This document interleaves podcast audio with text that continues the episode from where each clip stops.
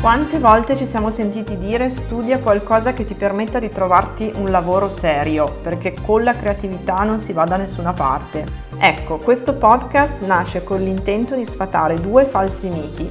Non è vero che la creatività non serva, anzi, e che la creatività è molto più diffusa e trasversale di quanto crediamo, ha molto più a che fare con un approccio che non con l'arte. Questo è Con la creatività si mangia e io sono Sara Malaguti, digital strategist con la passione per la creatività.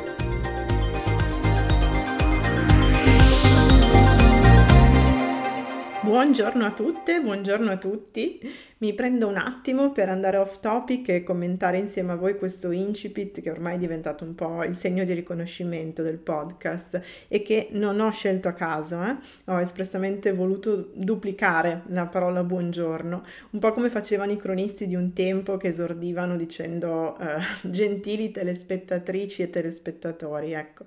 Ehm, perché ve ne parlo? Perché sono incappata in un post su LinkedIn di Assunta Corbo, che è autrice di un libro molto affine alle mie corde, Empatia digitale, eh, sulle infinite potenzialità dell'italiano e proprio sulle forme inclusive, quelle che eh, oltrepassano diciamo, il concetto di eh, maschile plurale, no? al quale ci hanno abituato sin dai tempi della scuola. Sapete che ogni tanto si incontra mh, mm, nell'italiano scritto eh, l'asterisco o la schwa cosiddetta, che sarebbe la E rovesciata per significare appunto che non ci stiamo rivolgendo solo agli uomini ma anche alle donne, quindi è una di quelle sperimentazioni appunto per tentare di superare il maschile. Eh, personalmente, cosa ne penso? Non le trovo particolarmente scorrevoli. Eh, capisco perfettamente l'intento, però ho sempre fatto molta fatica a usarle e preferisco invece sforzarmi un pochino di più per trovare delle perifrasi che non comportino quindi la scelta tra maschile e femminile, oppure, come in questo caso, la duplicazione, cioè non, non, c'è nulla di male secondo me nel duplicare, quindi dare uguale spazio, uguale importanza appunto al maschile e al femminile. E anche questa credo sia creatività, soprattutto quella di sforzarsi un pochino di più. Perché? Perché quando incontro quegli asterischi che troncano la parola, io non so mai come leggerli, cioè nel senso diventa poi difficoltoso no? leggere anche ad alta voce, ad esempio, un testo di quel tipo. E lo diceva anche a lei, anche lei assunta a corpo, appunto, devo fermarmi e questa cosa mi infastidisce. In più mi ricordano, queste proprio sono le sue testuali parole, una volta in più che sono lì per colmare un gap che al tempo stesso vedo sottolineato. Detto questo, non c'è alcun motivo, ad esempio, appunto per non reintrodurre le duplicazioni, anche se fa un po' telecronaca di una volta, però ovviamente l'intento è diverso. Eh, all'epoca veniva fatto magari più per galanteria che per altro, oggi possiamo dare un significato nuovo a questo tutte e tutti, no? Quindi ancora una volta buongiorno a tutte, buongiorno a tutti.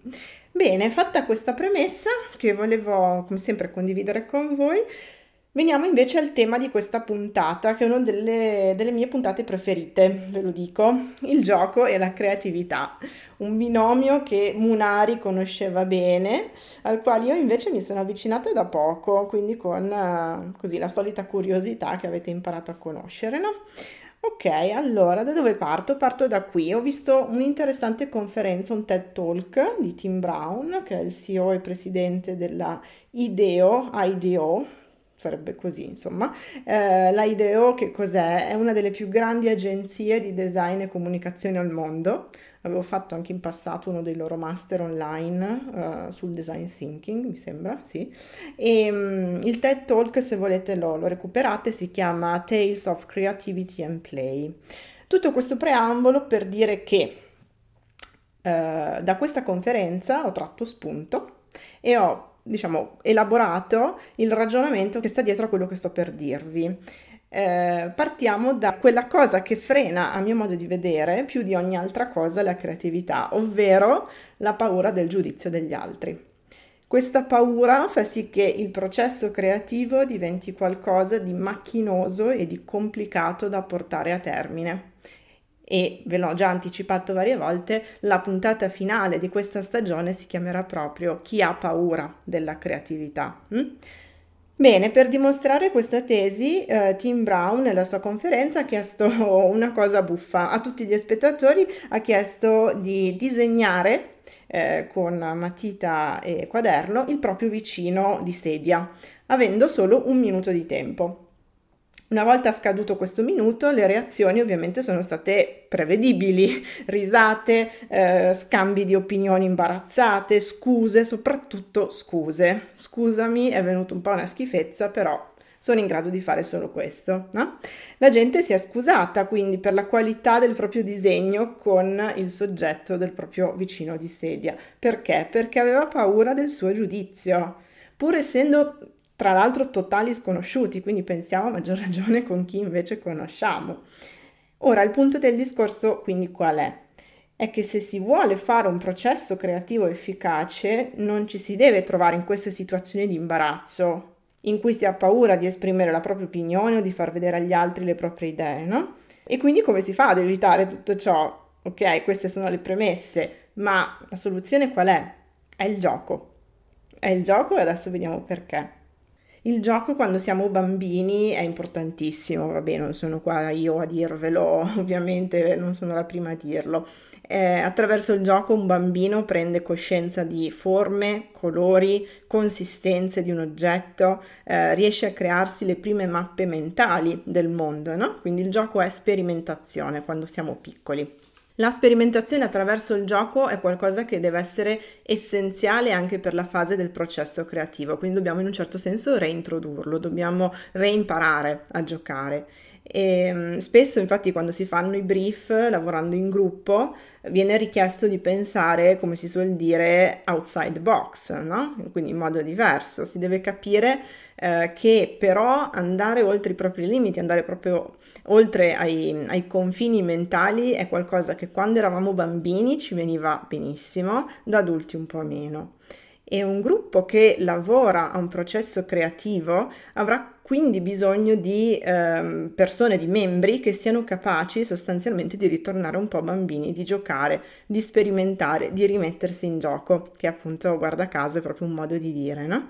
Senza la paura del giudizio, senza la paura di non essere capiti o di essere derisi, soprattutto.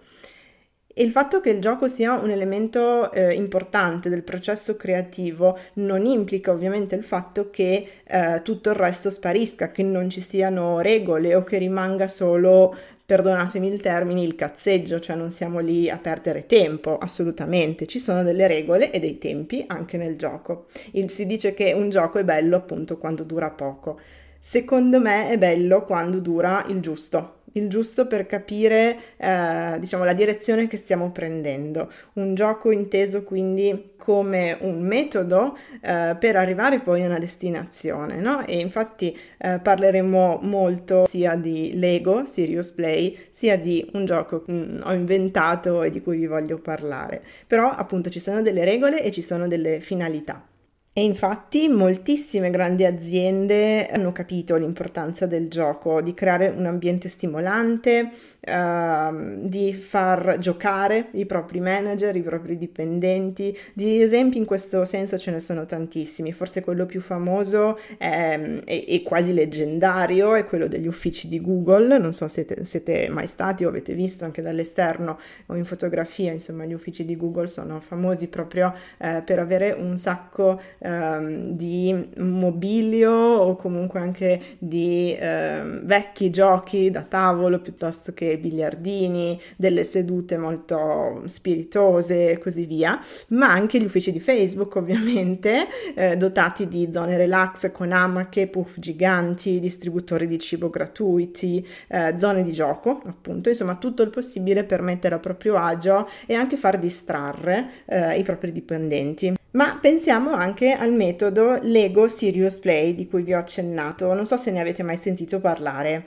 Se non ne avete mai sentito parlare, vi riassumo brevemente che è un processo progettato proprio dalla Lego um, per individuare e risolvere delle problematiche aziendali, quindi quelle che sono un po' delle frizioni, degli ostacoli che eh, si creano eh, spesso e volentieri nei team, no? E che eh, diciamo con il gergo comune, con il dialogo al quale siamo abituati, lati sarebbero complesse da gestire, probabilmente ci si è già provato, diciamo, ma non si è giunti poi a una soluzione e quindi interviene appunto questa modalità molto diversa dal solito ehm, che va a stimolare capacità magari abbandonate e magari sopite attraverso il gioco. Nei workshop si usano davvero i mattoncini Lego eh, per creare eh, questi nuovi mondi, per eh, lavorare attraverso le metafore e appunto per eh, reintrodurre un dialogo che era venuto meno. È possibile infatti costruire scenari, eh, orientare le persone eh, verso delle soluzioni per identificare che cosa poi a loro volta ovviamente delle, ehm, delle cause che sono alla radice dei problemi. È una strategia di team building eh, straordinaria, secondo me, eh, soprattutto se si è guidati da un facilitatore abile in questo. Logicamente deve esserci quello che nei giochi di ruolo si chiama il master, no? Cioè colui che, colei che guida eh, il gruppo, altrimenti Mm, si torna sempre nelle stesse dinamiche, quindi è molto importante questo ruolo di guida, eh, anche per stimolare eh, soluzioni innovative. Quindi, per tornare a noi, i mattoncini Lego che cosa sono di fatto? Sono una nuova forma di linguaggio, una forma di linguaggio comune, condivisa, quindi vedi sopra il tema delle regole, comune a tutti i membri dell'azienda che decidono, quindi apertamente e pubblicamente, di aderire a una nuova forma di linguaggio, abbandonando in un certo senso proprio i pattern che li avevano pro- portati al problema, quindi alla mancanza di dialogo.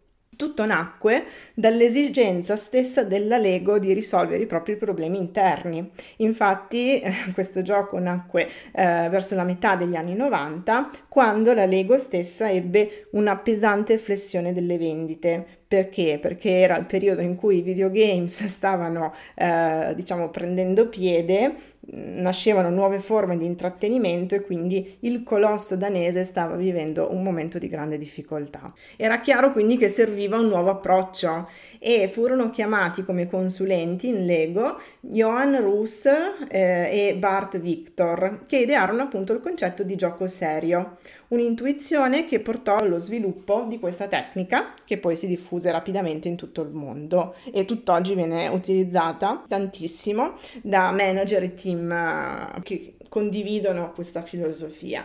Come funziona in pratica il workshop? Ve lo dico in due parole, però ci sono appunto queste quattro fasi che sono molto importanti. Eh, il facilitatore guida le persone a lavorare innanzitutto su una tematica prestabilita, quindi non è eh, qualcosa di totalmente open, cioè ci sono proprio delle domande che sono i quesiti ed è la prima fase eh, in base all'argomento da affrontare, quindi il nodo, quello che ha creato il problema. Poi le domande saranno sempre più specifiche.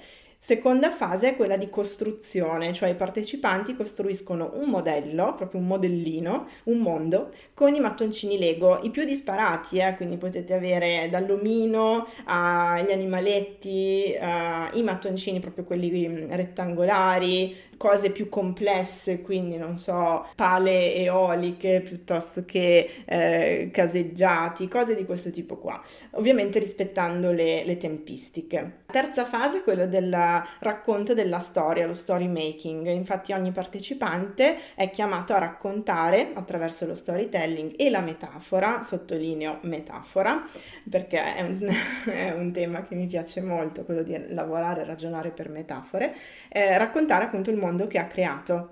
E in un certo senso, ad esempio, eh, la situazione in azienda eh, di difficoltà può essere proprio rappresentata a seconda della propria creatività con un animale, ad esempio, o con, che ne so, un albero fatto in un certo modo. Ecco, è lì che subentra la metafora, no?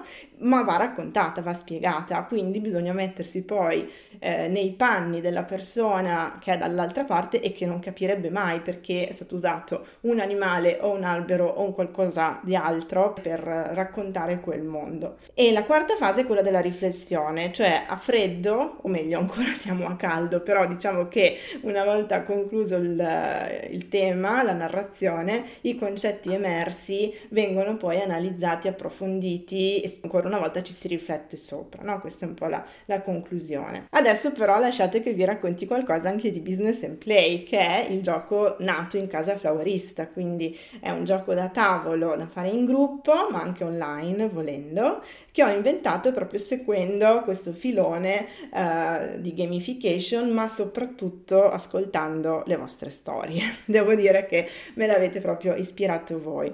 Nasce, diciamo, verso la fine del 2020, per ora Purtroppo le, la situazione ha voluto che potessimo giocare solo online, sempre a squadre, però ovviamente io non vedo l'ora di poterlo portare dal vivo con tanto di tabellone. E come si articola? È questo. Allora, Jenny è la nostra protagonista. Mm?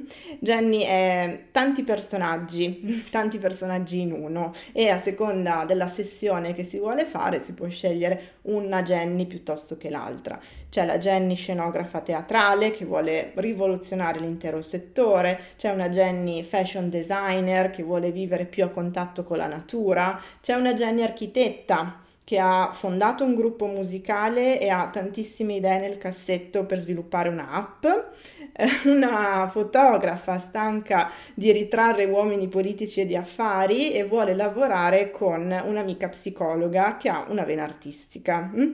Quindi vedete che Jenny è eh, tante cose insieme, è il nostro alter ego, è l'avatar di fantasia a cui possiamo far compiere delle imprese che a noi stesse nella vita di tutti i giorni diciamo che non concediamo così facilmente perché sono troppo rischiose, perché vedi sopra abbiamo paura del giudizio, perché pensiamo siano troppo folli, inappropriate, troppo innovative, di non essere quindi capite e così via. Ovviamente, come già vi ho detto, mi sono ispirata al design thinking per ideare questo metodo e eh, ho in mente, diciamo, il, i partecipanti ideali sono un po' tutte le persone che vogliono intraprendere una nuova avventura, diciamo così, imprenditoriale, dove vogliono mettersi in gioco, ma possono essere anche persone che si sentono in una fase della vita particolarmente di blocco eh, o particolarmente difficile, con una propria attività già in essere, insomma perché? Perché questa cosa appunto va a stimolare un po' il pensiero laterale, a trovare delle soluzioni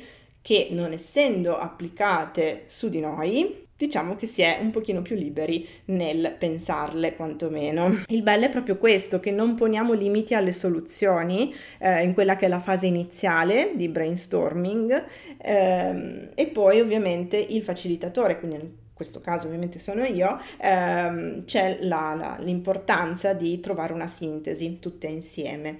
Eh, dico in questo caso perché nulla vieta che, come nel caso del Lego Serious Play, un domani ci possano essere facilitatori in giro, insomma, che, che vogliano fare questa cosa, a me farebbe piacere ovviamente. Per concludere, eh, in poco tempo possiamo non solo appunto eh, ragionare su delle soluzioni applicate a Jenny, ma poi capire, nel momento della riflessione, se queste soluzioni potrebbero essere applicate anche al nostro caso, no? Quindi un pochino più a freddo questa roba qua. In più c'è anche il discorso del gruppo, cioè il discorso di vedere gli altri come co-creatori e eh, toglierci un po' dalla testa il solito annoso discorso degli altri visti come competitor e quindi poi portare questo approccio proprio nella vita di tutti i giorni. Praticamente si imparano in questa maniera i fondamenti del business model canvas senza chiamarli così, perché insomma eh, a me non piace mai essere troppo tecnica o usare dei paroloni, mi piace sempre eh, riuscire ad arrivare allo stesso scopo, allo stesso obiettivo, ma in una maniera un pochino più trasversale appunto. Il tutto senza ansia da prestazione, senza giudizio, ehm, perché appunto non è una situazione che riguarda noi, non è, eh, non è una situazione reale, per quanto realistica. Ok, bene, io spero di avervi raccontato come si deve eh, Business and Play, che è il mio progetto del cuore, spero anche di eh, poterlo portare in presenza finalmente quest'autunno. Se volete saperne di più c'è un profilo Instagram da seguire che è proprio questo, Business and Play. E niente, io vi aspetto lì, così come vi aspetto prossima settimana per la penultima puntata di questo podcast, della prima stagione del podcast. Grazie mille. Se ti è piaciuta questa puntata puoi condividerla nelle tue stories di Instagram oppure puoi approfondire questi e molti altri argomenti sul sito flowerista.it o ancora puoi iscriverti a F Club, il programma di membership e networking dedicato ai creativi italiani